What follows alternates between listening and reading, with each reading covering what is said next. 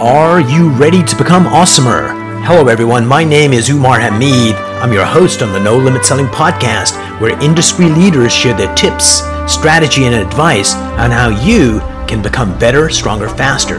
Just before we get started, I've got a question for you. Do you have a negative voice inside your head? We all do, right? I'm going to help you remove that voice in under 30 days guaranteed. Not only remove it, but transform it. So instead of the voice that sabotages you, there's one that propels you to much higher levels of performance and success. There's a link in the show notes. Click on it to find out more. All right, let's get started. Hello, everyone. Today, I have the pleasure of having Lee Baucom here with me today. He's the chief thriveologist at Aspire Coaching. Lee, welcome to the program. Yeah, thanks for having me, Umar. Great to be here.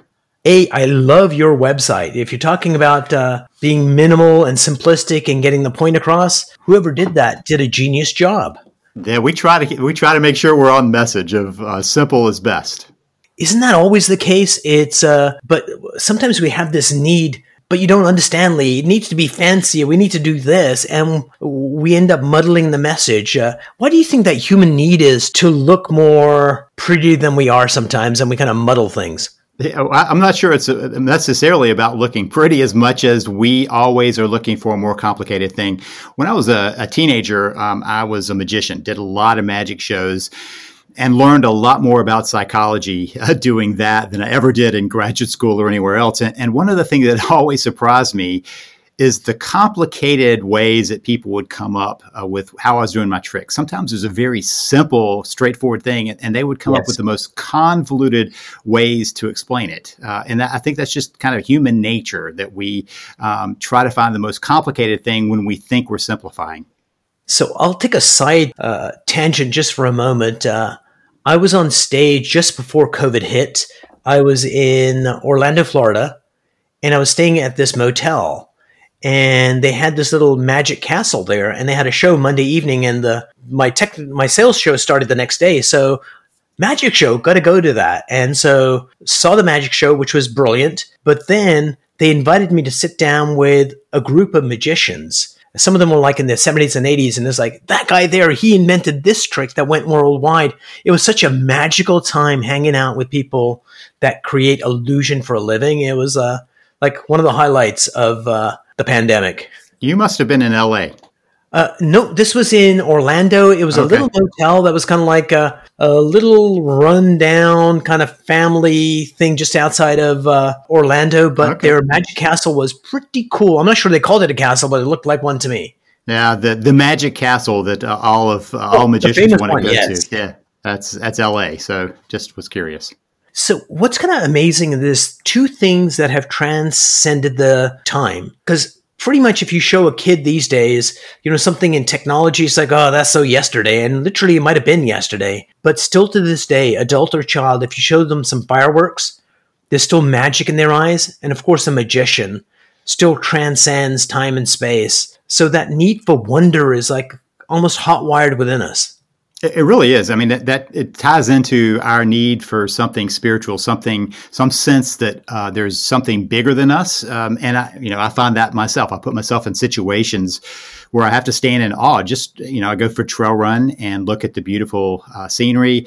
Uh, when I walk my dogs in the morning, it's usually right around sunrise at some point during that walk. And and uh, just yesterday, I was just staring there, going, man what beautiful colors there are there and just just kind of stood and stared at it. And i think that part is uh, just part of the human need uh, to be connected with something that's bigger than us.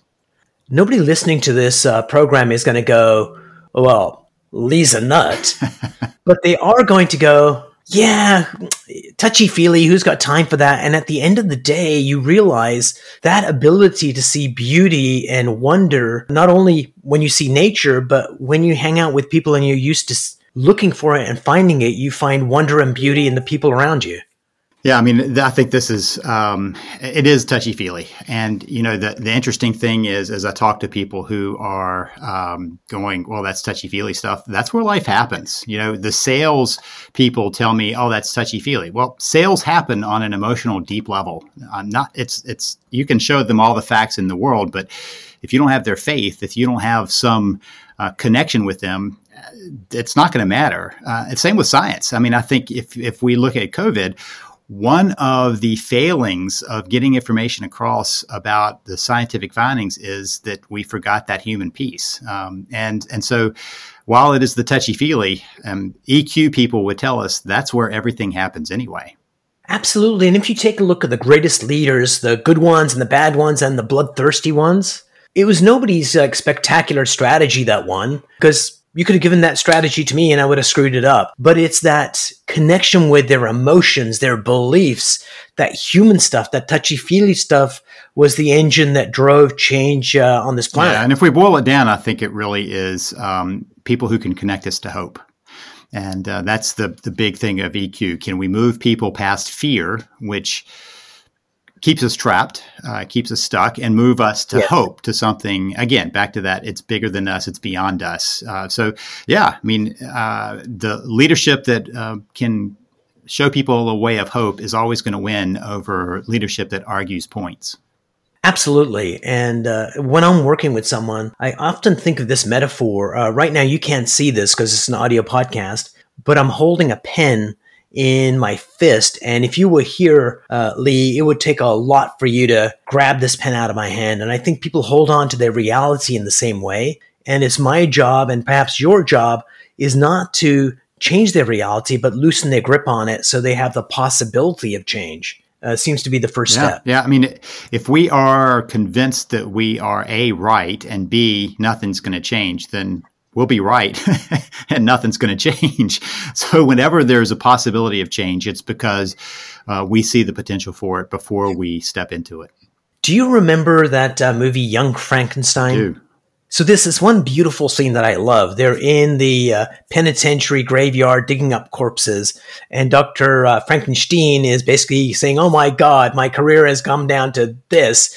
And his trusty assistant Igor, Igor says, "Well, it could be worse." He says, How could it be worse? And he said, It could be raining. and the sky opens up. And I think, A, that's wonderful. And B, the opposite of that is if things are going well, they can always get better. Yeah. Yeah. And, and, you know, the question is how we tap into that for ourselves. And, um, so I, I spend a lot of time talking with people about what they have in their control and the starting point there are three three things we have in our control and that's it and it's aspirations attitude and actions and the first one, the aspiration, that's what we dream about. You know, where, where do we want to go with this? And to me, that's always the beginning point of building hope. Do I have a place that I want to move to. If someone co- comes to me and they just they don't know where they're going, that's the first place we're going to spend some time. What what are they dreaming of? What is what is their hope? What yes. what place do they want to move into? And until they find that, it, it doesn't matter what else we do. We, are never ever going to get to the action part of what you can control uh, until we get past the aspiration part. And number two? Uh, so uh, number two of that, what we have to control. Yeah. yeah. So it was aspiration, aspiration and then it was attitude. attitude. So one of the places that people confuse attitude is they think I'm talking about being, you know, having a positive attitude, like being in a positive mood. It's really not that. Um, it really is more about, uh, Carol Dweck talks about having a growth mindset, uh, which carries yes. us through because we say, I can get better. I can figure this out. And so, attitude, which is a choice of ours, is to go, okay, you know, wherever I am right now, I can figure out how to move to something else. I can uh, keep moving forward. Now, I said it's in our control, so we can also choose to say, "Yeah, I can't figure it out. I give up." Now, that's that's a choice. Absolutely. So we can we can choose where we want to go. We can choose the stance that we're going to figure it out as we go. And the last thing is our actions, what we say, what we don't say, what we do, what we don't do. Those are, that's it. That's only three things we can control. Um, the, the big help of that is then you can begin to go, wait, I'm dealing with something that's not in my control, like how somebody else is feeling, what somebody else is doing, what they yes. dream about. That's not in my control, not my responsibility. I'd like to add to your list, if I may. Sure. So, in what we control, the very first thing we can control is our breath. And I think if we can do that, it gives us that moment to take the right actions that we need to take or get the right attitude. So that's a, a, very literal thing in that moment when somebody is making me so angry. If I could take a breath or we've got a challenge instead of getting hyperventilated, if I can take a breath, it gives you that little break state that allows you the possibility to remember what you're supposed so to So what do. you'll notice is that's an action Absolutely. so it is still within those three things that we can choose to take uh, take that small moment. Uh, Viktor Frankl talked about that that last moment uh, between you know a, an action and our response to it that we we get to choose, uh, and and that's really I mean our all of our actions. And this is the one that many times I have a discussion with clients about when they you know they'll do something and then they'll tell me they they couldn't help it. I couldn't help that and uh, yes. so um, I had a, a, couple with me in my office one day, and he was berating his wife and uh, really was just um, not being nice. And so I called him on it, and he said, well, "I can't help it. I mean, you just heard what she said." And I said, "Oh, you you absolutely can help it. You can absolutely control that." He said, "No, I can't. She makes me say that." And I said, okay, let's say that this continues on. You two can't get yourselves straight in your relationship. You can't get control of yourself, and you end up in court. You're in divorce court now. You're in front of the judge. Would you say these same things in front of the judge? And he said, no way. And I said, well, wouldn't you? And she said, he said, well, I'd get in trouble. And my response is, if you can control it in front of a judge, you just admitted that you have control. We just don't like to admit that. Absolutely. Uh, it's a brilliant example. Thank you for sharing that. But here's a question for you. Uh, I noticed your voice and your tonality. Uh, did this guy have that same kind of uh, disbelief or wonder? No, I could never say that in front of the judge. Did he kind of go into fall into that? Oh, he was uh, convinced that uh, you know, of course. I mean, that would be ludicrous for him to do that uh, in front of the, yeah. the judge, and um, proving my point. You know, I mean, it's the same thing. I've talked with people the same thing. You know, if a police officer is in front of you, would you be saying what you're saying? And of course not. Why? Because I'd be in trouble. That's control. Absolutely. What really uh, amazes me is our ability. What you just did was uh, for that conversation. You channeled this guy, like you had so much empathy with him that as you're retelling the thing, you're actually stepping into his space. Because I could hear that. Uh, like I could never do that for a judge. It wasn't like data you were uh, sharing. It was like you were stepping into kind of his mindset just for a moment. And kind of your thoughts on that, our ability when we care enough and connect enough that we have the ability to do that. You know, um, we humans are interesting creatures. We take so long to develop um, because we have to take in all of the information. The, the, further you go down the kind of the the the animal kingdom, the less they need care as they grow up because they're kind of born with their instincts, and so to, yes. to act in ways that will keep them alive, it's just it's inborn. It's it's it's part of their DNA. We humans have far less of that inborn. We have to learn it. And so in order to learn it, we have to see it and mimic it, which is part of what scares all of us as parents. we're we're the place that kids are watching that mirror, but the reality is we have more mirror neurons in our brain, um, and that's part of the the heart of empathy. You know, when I'm working with pe- people who are feeling disconnected from somewhere, yeah. their mirror neurons they've cut them off. They don't want to be in empathy, but we are naturally built for that. We're naturally built for empathy, for understanding, for uh, being able to feel what somebody else is feeling. Um, you know, when when you see somebody else and they are injured, you have a visceral response that almost mimics their injury. Someone hits their hand, you yank your hand back, um, and so we are already connected to other people around us. We sometimes choose not to be or choose not to attend to that. So let's explore that in a minute, but I wanted to uh, explore another topic just uh, for a moment. My worldview is uh, kids grow up and they reach these stages of wonder because they're growing so quickly and they have compassion. They connect with people, they can read people, and they know if I want X, I need to go to mom rather than dad. And they also get some strategy in there.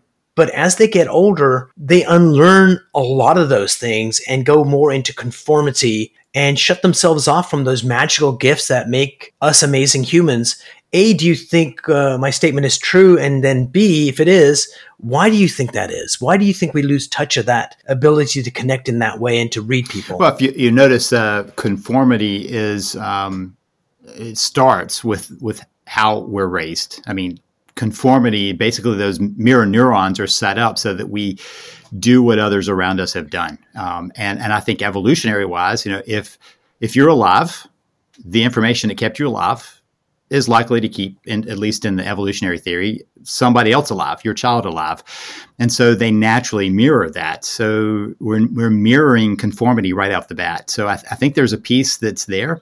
But the question is how much we, um, bless that as parents versus blessing creativity, uh, blessing curiosity. And uh, I'm mm-hmm. one of the things I count as myself very fortunate is that my parents allowed me to explore all kinds of different subjects. It, they let me follow my passions, um, and nice. and part of that was, um, you know, I think that they they were aware of that for in their own life of their place of, of passion points. And so I had lots of hobbies when I was growing up, lots of interest points, and to this day, I would tell you that my kind of my superpower and also my Achilles heel is curiosity.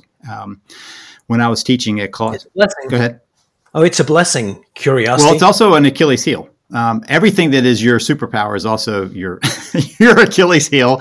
So I've got to be careful that I can, uh, you know, end up chasing lots of different things without being effective in a certain area. Uh, it has certainly allowed me to explore and pull together from very different fields, uh, lots of pieces. But um, you know, wh- wherever you're strong, also ends up being, you know, kind of the danger point you've got to be aware of could be a potentially dangerous spot. So, Lee, I'm about to tell you well, what turns me on. Don't be disturbed. What turns me on is when you find something in one uh, domain of knowledge, let's say chemistry, and then you're focusing on leadership of humans and you take a concept from chemistry and you map it over to human development, like that cross pollination, when that happens, I think that is just a spectacular thing. Well, paradigm theory says that that's where innovation happens anyway, because people who are in the field are stuck in the paradigm. And so people from the outside bring something in from their place, and uh, and that's where the uh,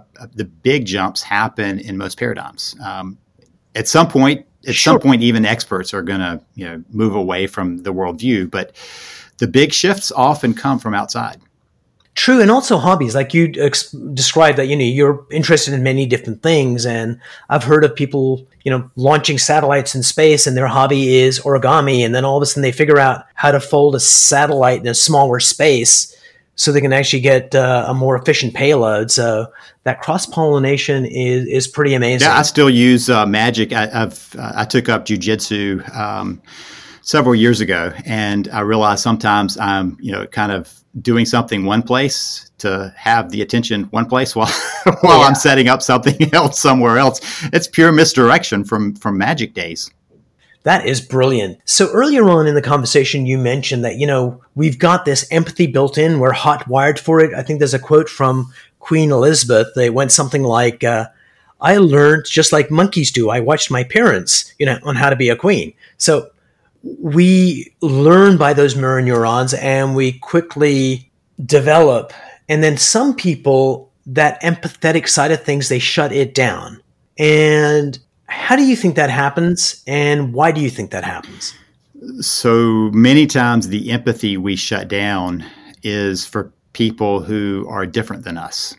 And it's yes. easiest to uh, disregard that because that would be a challenge to us. You know, if we if we took all of that in. And so sometimes we can focus our empathy somewhere similar to us and miss it somewhere dissimilar to us. But even further than that, uh, I think one of the places that many people shut down empathy is because of their own emotional pains, their own emotional hurts. I, I watch this with couples um, where yeah. you know they lose empathy with each other because the hurts build up, and they've created a narrative in their mind about who the other person is and and so it's easier to cast them into a kind of a negative space than to um, work from a place of empathy. And so we just shut it off because it, it's a disservice to our, our bigger thought process at that point.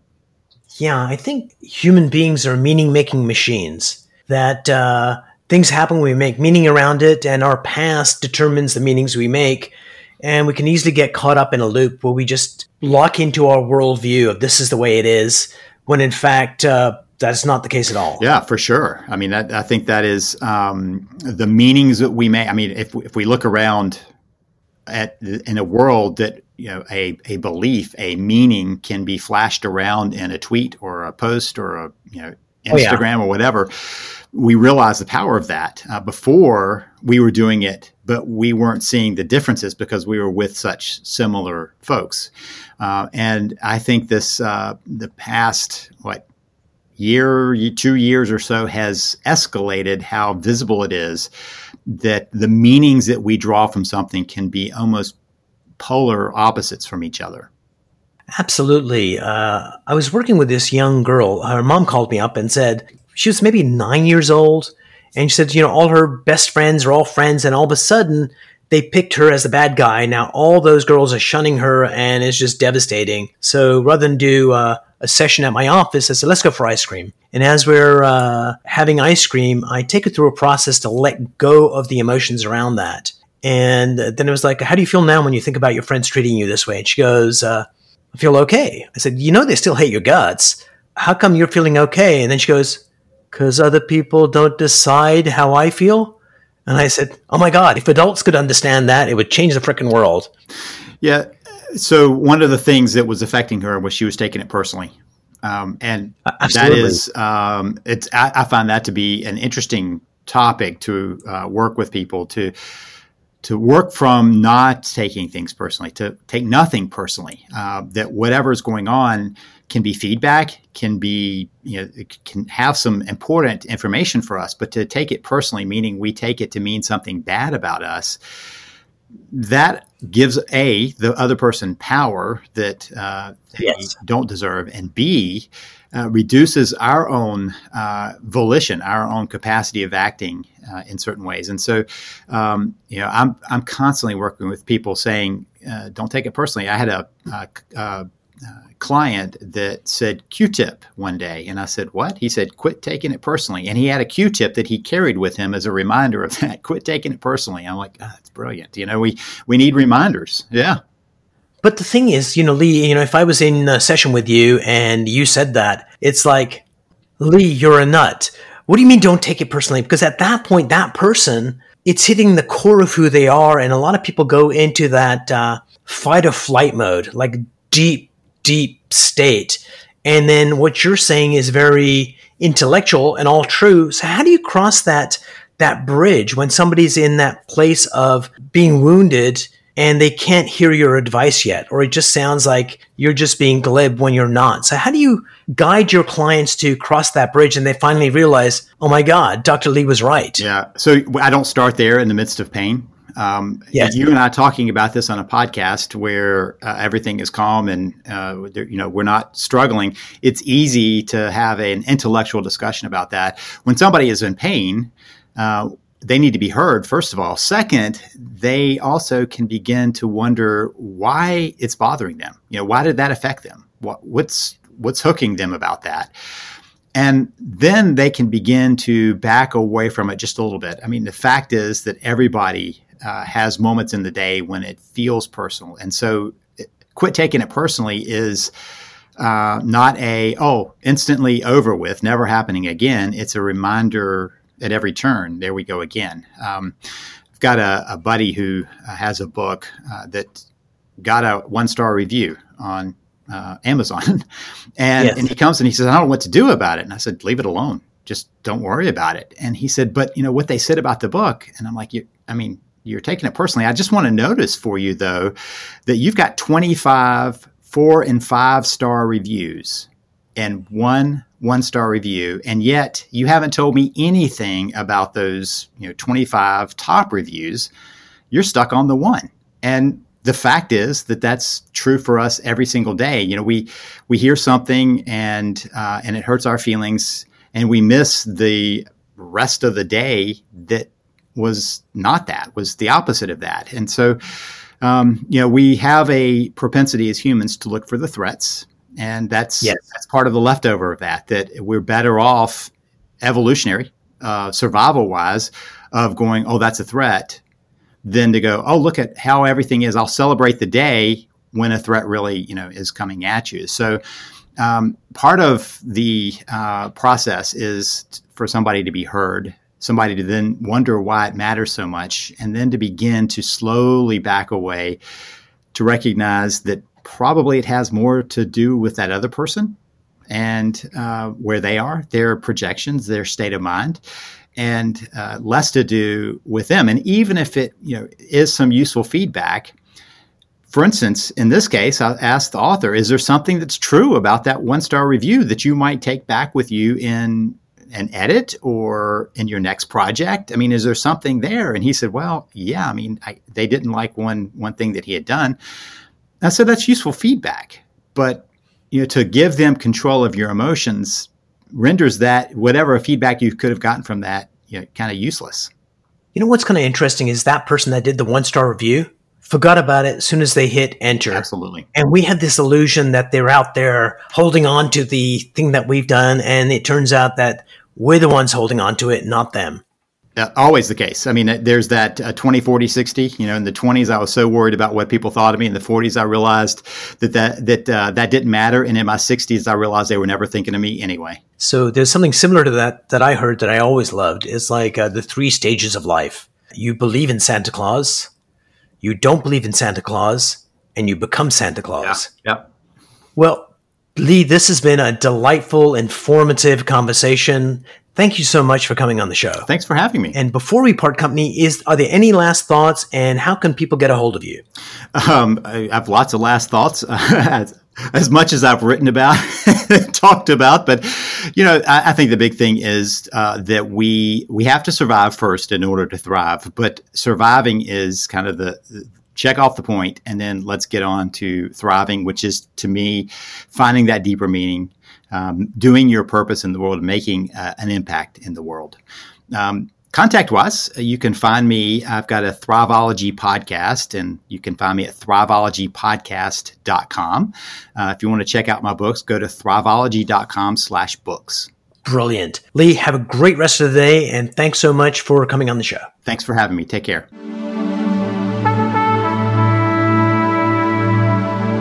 If you enjoyed this episode, please go to iTunes and leave a five star rating. And if you're looking for more tools, go to my website at nolimitselling.com. I've got a free mind training course there that's going to teach you some insights from the world of neuro linguistic programming, and that is the fastest way to get better results.